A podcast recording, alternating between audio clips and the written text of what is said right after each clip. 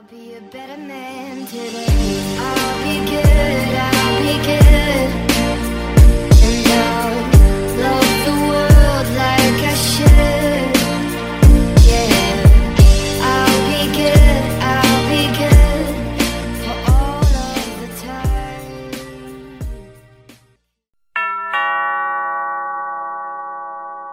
Hi, and welcome to Living Room Therapy. Reed, Jacqueline, and Paul are inside already awaiting your company. For this first episode, they'd like to introduce themselves, so when you swing by again, you won't be strangers. Okay, they're ready for you. Paul's just reminiscing about how they first met. Go on in, take a seat, and relax. Oh, and pardon the mess. Well, we met at City University as part of a master's in counseling psychology program, and we were all pretty much new to City University as well as new to each other. And it was an exciting time in our lives of change. We were all looking for something different. What were you looking for, Paul? Well, my psyche had withdrawn energy from working hundreds of hours at Microsoft. And uh, I was became much more interested in psychology uh, than I was in, in numbers and metrics and, and finance and marketing. And so, uh, in some ways, I was looking uh, for new energy because my psyche had withdrawn the energy that had driven most of my career in corporate America, and then was essentially refocusing it toward uh, learning psychology. And I remember going to classroom uh, with people of all ages, uh, people who were older than me, people that were significantly younger than me, and kind of feeling uh, just as a completely new topic from the business world into this world of psychology. So I was excited and nervous and uh, energized all at, all at the same time about this new direction. At the same time, I was maintaining a, a full time job uh, and doing this essentially part time, in addition to being very busy working and raising a family. And I had just had a nervous breakdown. And my therapist advised me to follow the calling that I'd been ignoring since junior high and go be a therapist. So I found CityU and applied, even though my grades were not adequate to get in. Uh, I wrote a good letter and got in and decided I wasn't going to be my introverted old self and that I was going to try and make friends uh, for the first time in a in a college setting when I uh, came into the room, you two were already there that first day.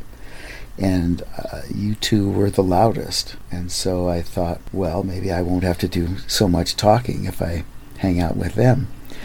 And uh, the rest is history. Who was it that proposed uh, a road trip? Yes, now that's skipping way forward in the story. That that Saturday that we met, in October of 2007, uh, I found myself eating my lunch in my car and thought, what, what the hell? I thought I was going to try to make friends. So uh, that that turned me around. I got to know you two and anybody else who who uh, seemed amenable, and there were lots of messed up people among those 15 or so in our cohort, including me, obviously.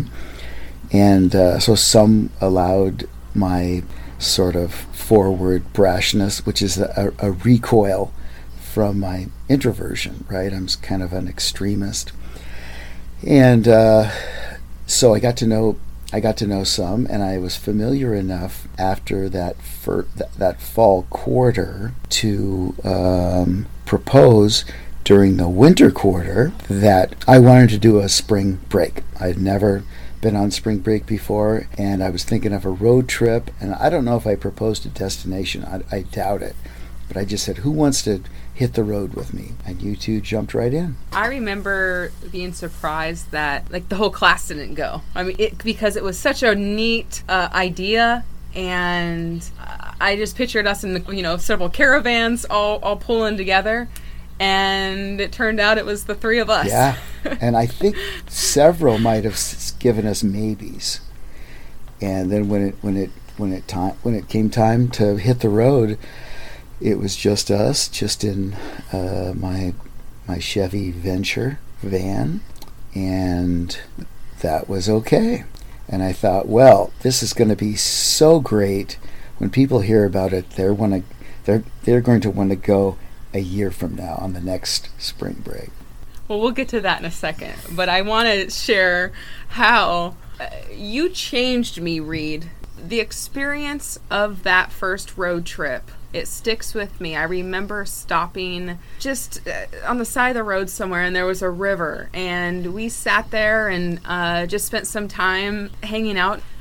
I grew up going on road trips with my parents, and we would go from point A to point B, and just quick rest stop, and then you're back in the car and you're going again. Uh, so for me, it was always a job, and to road trip with you, it really helped change my whole mindset.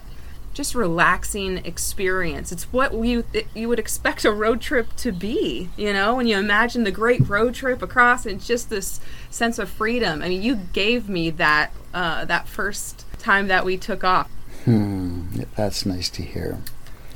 Paul, how did you like the, the freewheeling spirit of that first trip? Well, it was definitely a taste of adventure. I think I tend to be a little uh, more planned and a little less spontaneous than the two of you. So you, you two both complement me very nicely with uh, the journey and uh, the adventure and the sidetracks and the detours. And I remember stopping uh, in various places just for the sake of making a stop and it being an adventure in terms of going through a, a forest together, looking at trees, riding a little uh, gondola. So I, it, just it just was a, a great adventure. Matter of fact, if uh, there was a modern day Jack Kerouac book, we could have written it for the three of us. Did you did you take uh, car trips with your family when you were little? I did, but I was little, and if you remember the back of those uh, station wagons with the fake wood paneling, uh, uh, I was in the back. Very often, I was either in the way, way back. There was actually a movie about that, or sitting on the floor uh, of a car, crunched up in between too many people in the car with a lot of stuff. And we had a long trip to North. We used to drive from New Jersey to North Carolina and it was pretty much a straight shot. We'd, we'd stop for lunch at the Chesapeake Bay Bridge, but it was pretty much, you know, an all day adventure. And uh, the only adventure that happened was where we were eating lunch, and we usually stopped at the same place. So it was really pretty boring until we actually got to the destination. And as a, as a kid, you know, we weren't allowed to, you know, do anything much other than just ride and read a book in the car and try to pass the time, so to speak. I thought the stops were were what mattered most, and and that, that all three of us could could just uh, call out something that we that looked interesting. Uh, that was that was wonderful to me because when I was growing up, I didn't have a voice on, on where we stopped. Sometimes we were invited, the family, my brother Rusty and my mom uh, Eileen and uh, this is before my sister was born. And we'd be driving, and Dad said, "You know, if you if you want to stop for lunch, just just uh, let me know where a good spot would be." And we'd say, "There's one." Not too late. And uh, I think that I think he used uh, our speed and our slow reaction time against us to so that we could stop where he wanted to. So it that was another kind of freedom that I enjoyed on that trip was uh, we were it was wide open territory. Yeah, that surprises me that that's your experience with road trips. I mean, kind of similar uh, to our own. Yeah, it was a it was a recoil reaction. You know, I uh, I was stifled for so long, and I uh, my reaction to the freedom was to be my natural self, which is very curious and um, adventurous, and at least for that trip, agendaless. Um, the rest of my life was pretty uh, regimented, you know, our 10 weeks of classes and the studying every night and every weekend, um, and then full time work. It was, uh, it was a great way to just uh, do whatever felt natural uh, wanting to fast forward to our next one. I mean, we again invited everybody. Yes, right? they got they got fabulous reports of of our uh, you know crazy maybe maybe it was too crazy the stories that we told. Right. So this anticipation that you had that okay, we'd come back with some great stories, and then everybody would want to come. It backfired. And they might have they might have wondered what our real relationship was like. You know, we they they wouldn't be the first to think that we were I don't know, had some hidden agenda or relationships or something. That they would be intruding, you know. Was that the time we went to Mount Shasta? That was the second one, right? Yeah. That's when your battery died. In that, that time we took your van, right? Was that this? That was the second trip. The third trip was your sedan. So we've been on three of those. And yeah, the second trip was when the in the '84 Westphalia, I showed you how to push start a Volkswagen. which came in handy uh, probably a couple years later. Yeah, those headlights don't turn themselves off back then. Yeah, Shasta was a good time. I got a little cold at night though. Sleeping on the mountain. Was that Shasta, the town of Shasta? It was. I it was. spilled cough syrup in my purse. Do you remember oh, that? Oh, I sure do. Well, you had a you had some electronics in there, I think. That was bad. I did. I actually had bought a video camera, just something probably off Craigslist. And it, remember, we had to record a session with a client. I, that's why I had it. So thankfully, I had already recorded the session. Weren't we in a bakery when you when you discovered I that? I think I was eating mess? a blueberry muffin or something. Uh, but uh, with all the mishaps, uh, nothing seemed to slow us down too much. Now we have some great shots from Shasta. I did create Instagram for our podcast, and so maybe I'll put up a couple pictures from Shasta on Oh, there. that'd be good. Is that the trip where we went to San Simeon? That's the Hearst Castle. Yeah, and Morro Beach, where we accidentally overserved ourselves with vodka. I, I think that was Morro Bay. Oh, Morro yeah, Beach. yeah, yeah, Morro Bay. Yeah, this this wasn't En- Enumclaw or you know Gig Harbor or you know. And we went to uh, John Steinbeck's stop, stomping grounds, right? I, have don't. no I don't memory remember. of any of this. I don't remember John Steinbeck's. Oh, was that? Uh, what town is that? Where the aquarium is, Yes, where the aquarium is. Monterey. Monterey. But I thought there was a stop in some really obscure town that was uh, somewhere as well. Do you remember it? It was just had like a west. It wasn't a western downtown, but it was really like an old downtown. And the guy told us about the fight they'd had with the neighbor in the alleyway. Sort of speak of all the junk. It had a really unique name. Huh. If I was in the Twilight Zone, I'd say Willoughby, but it's not Willoughby. We're talking like 2011, or what year is this? You know, I've got my journal back here. I could whip it out. Uh, let me step away from the mic here for a second.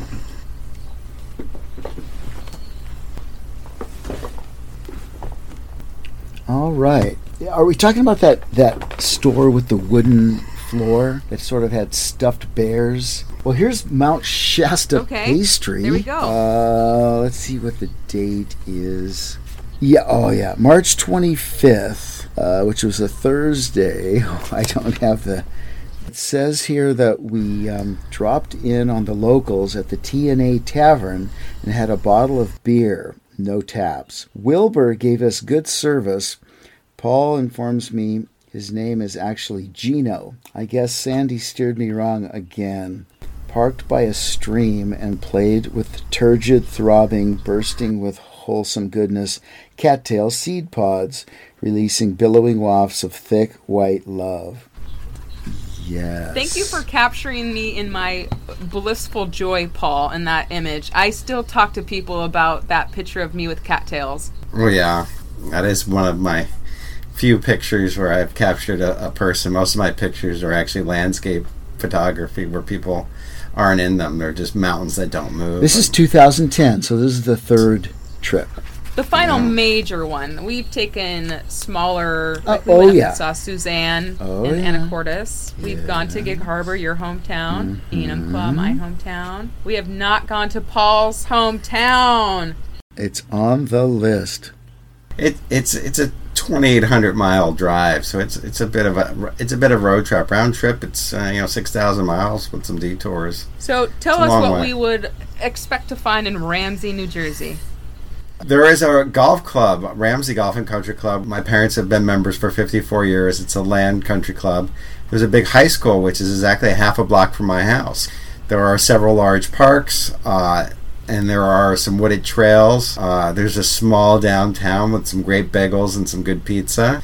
And then there's, you know, a highway that runs through it on the way to Paramus, the Indian word for shopping. So, you know, it's a small New Jersey town, suburban, uh, you know, 95% white. The rest is a small group of other minorities, but uh, generally very much white, white bread.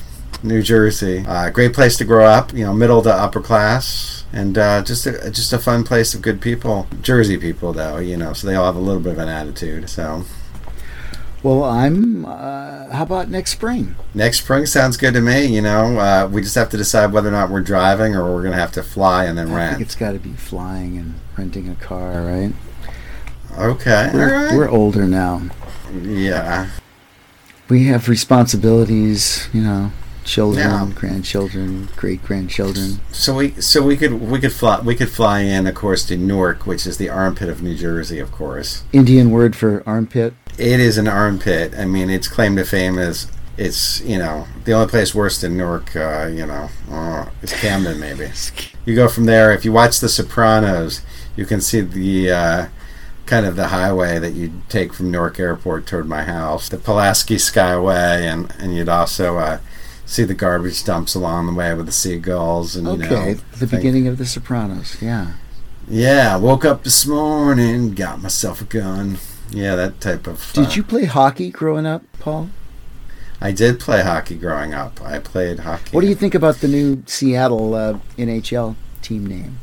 McCracken. Good. I love it. Yeah, I love the name. You know, I don't know how there could be controversy but. I'm just happy. It, I can't believe how long it took us to get a real NHL team. And Based on the S from the Seattle Totems uh, logo. I watched this uh, YouTube video that was a 12 minute conversation about. Uh, from a couple guys from Adidas about how they came up with the logo, and I mean it's a really neat connection to the Pacific Northwest. One of the guys, uh, his name's Matty Merrill. I went to high school with, and he dated my friend's older sister. He actually was the mascot, the tree at Stanford, I believe. Uh, just a really interesting guy. So it was really fun to watch his uh, the interview with him and just. Do you guys both watch hockey currently? I occasionally watch hockey. Uh, it's not on. Not if I very can help it. You know, it's on select times, unless you subscribe to the NHL Network. Just to be clear, I'm a New York Ranger fan. Mm, And thanks for clearing that up. Yeah, so uh, so I have to switch over my allegiance to the Kraken eventually, but I have to see how they play. Well, lacrosse was on the other day, and I was watching that, and I thought, what's worse, this or hockey? And I thought, oh yeah, soccer. I've got my Kraken jersey on on the way right now. I appreciate your love of hockey, Jacqueline. I don't understand it, but I love it. I don't love it actually. I um I have one other sweatshirt, and so this will be number two. Oh, so it's a sweatshirt. It's not a. It, it's not an oversized nylon jersey. Oh God, no! I those I don't understand those. I mean, I understand them on the players. If anything would hold smell in better than that, I don't know what it would be. You're right; they have to be washed often having played hockey. It's a you know a smelly hockey bag. If you ever go to a hockey locker room, you know immediately it's a hockey locker room. It's got a stale, a stale, wet, moldy smell to it. So tell us more about playing, Paul. I started ice skating when I was probably uh, under five years old. So my dad played uh, hockey as a kid growing up, and because he played hockey, uh, he uh, immediately put me on skates and uh, gave me a Canadian jersey, a Montreal Canadian jersey first, because he played on what was the South Orange Canadians, which you kind of think of as a local. Uh, a a local a local club team back in the day, um, and so uh, he started me skating, and from then on, you know, he took me to New York Ranger games, and in order to play hockey, you got to get up really early in the morning, and uh, you got to be dedicated. And I was I was somewhat dedicated, but not to the point where I played, uh, you know, extreme travel leagues or anything like that. I basically just got up early in the morning, went to practice, and then played on the weekends. And uh, you know, I'm a solid B player. Um, and I played hockey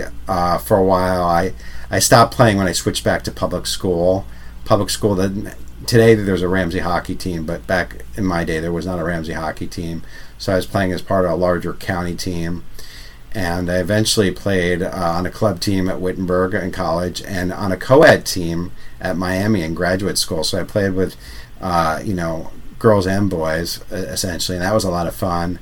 And uh, I played all the way up until I had kids uh, on the Boeing uh, League, uh, which, you know, uh, on the A League, it's really good players. On the B Leagues, it's more huff and puff. And I went back and forth between the two. What position did you play, Paul?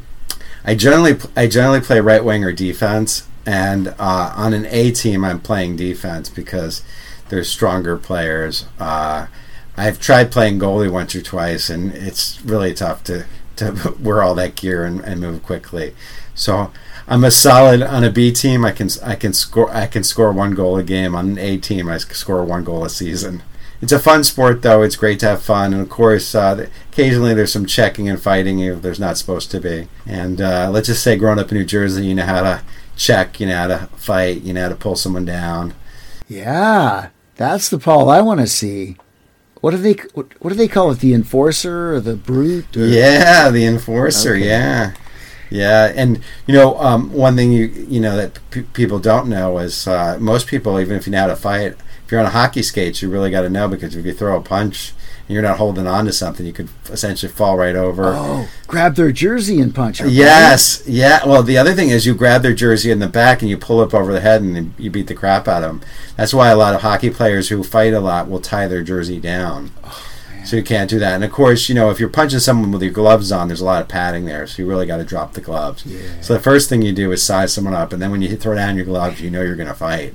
And then what you want to do essentially is reach across and you can grab the opposite shoulder and, and hold on for that as you're throwing the punches. That way you keep your balance. I see. There's no way you could know that unless you were really an enforcer. Exactly. Well, you know, occasionally you have to do it, and you know, uh, the other trick, you know, if someone gets by you, you know, and you really have to pull them down, you take your stick and you put it in between the hole and their skates and the blades, and you pull them right down, and that's a surefire way to get a penalty. Oh, But there's no way they're going to get by you if you do that. You know. There was a guy from New Jersey in my uh, fraternity, and that's a whole different story of, of me being in a fraternity.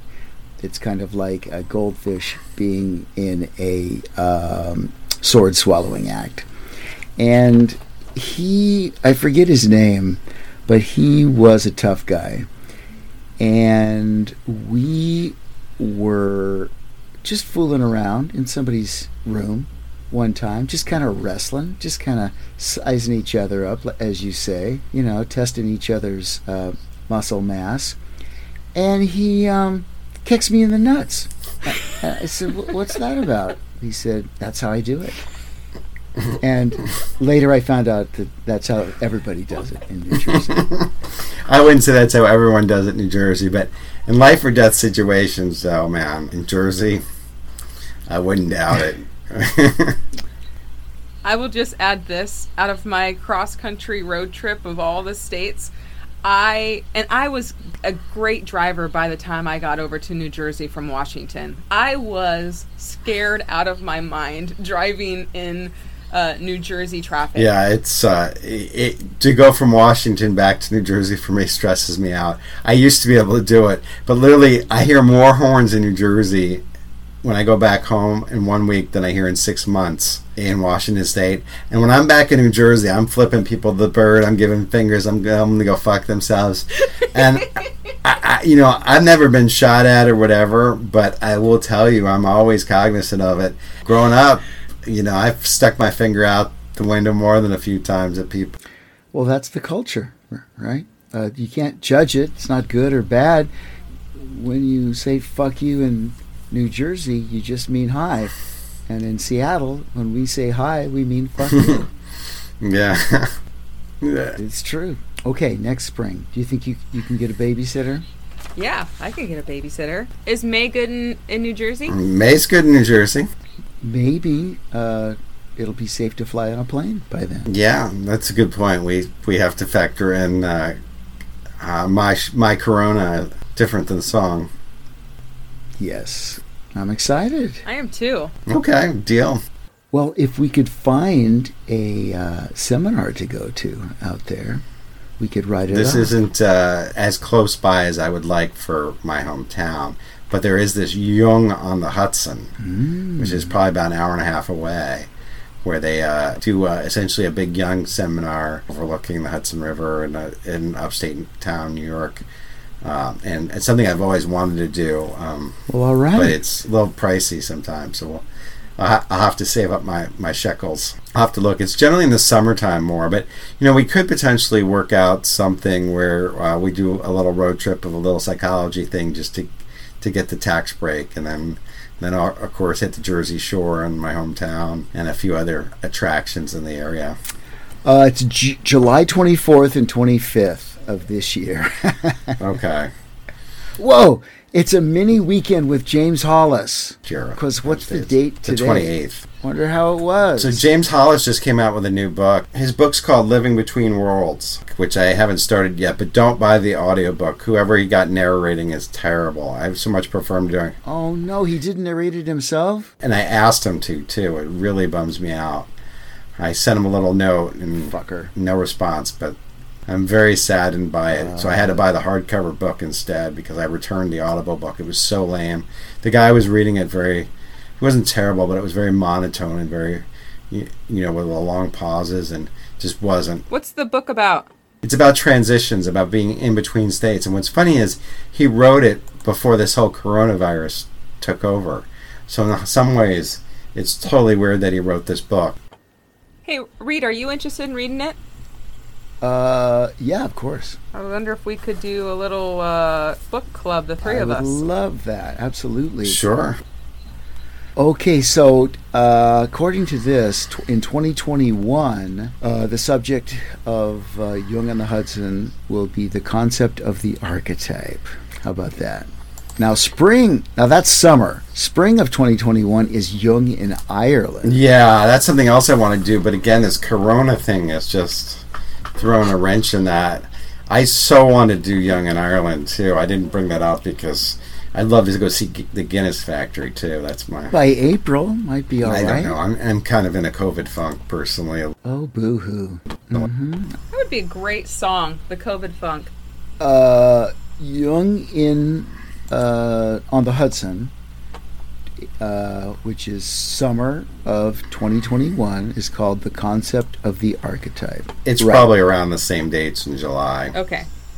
Did we did we sound enough like ourselves? I ourselves? think we did. I think we sounded a lot like ourselves. Well, maybe you should practice mixing and editing, and and see what you come up with. Hey again, I'll see you out. Did you enjoy yourself? I sure do hope so. On behalf of Reed, Jacqueline, and Paul, I want to thank you for your time. I've heard there's going to be some pretty awesome folks stopping by. For more information, check out Living Room Therapy on Facebook or Instagram. And we hope to see you soon.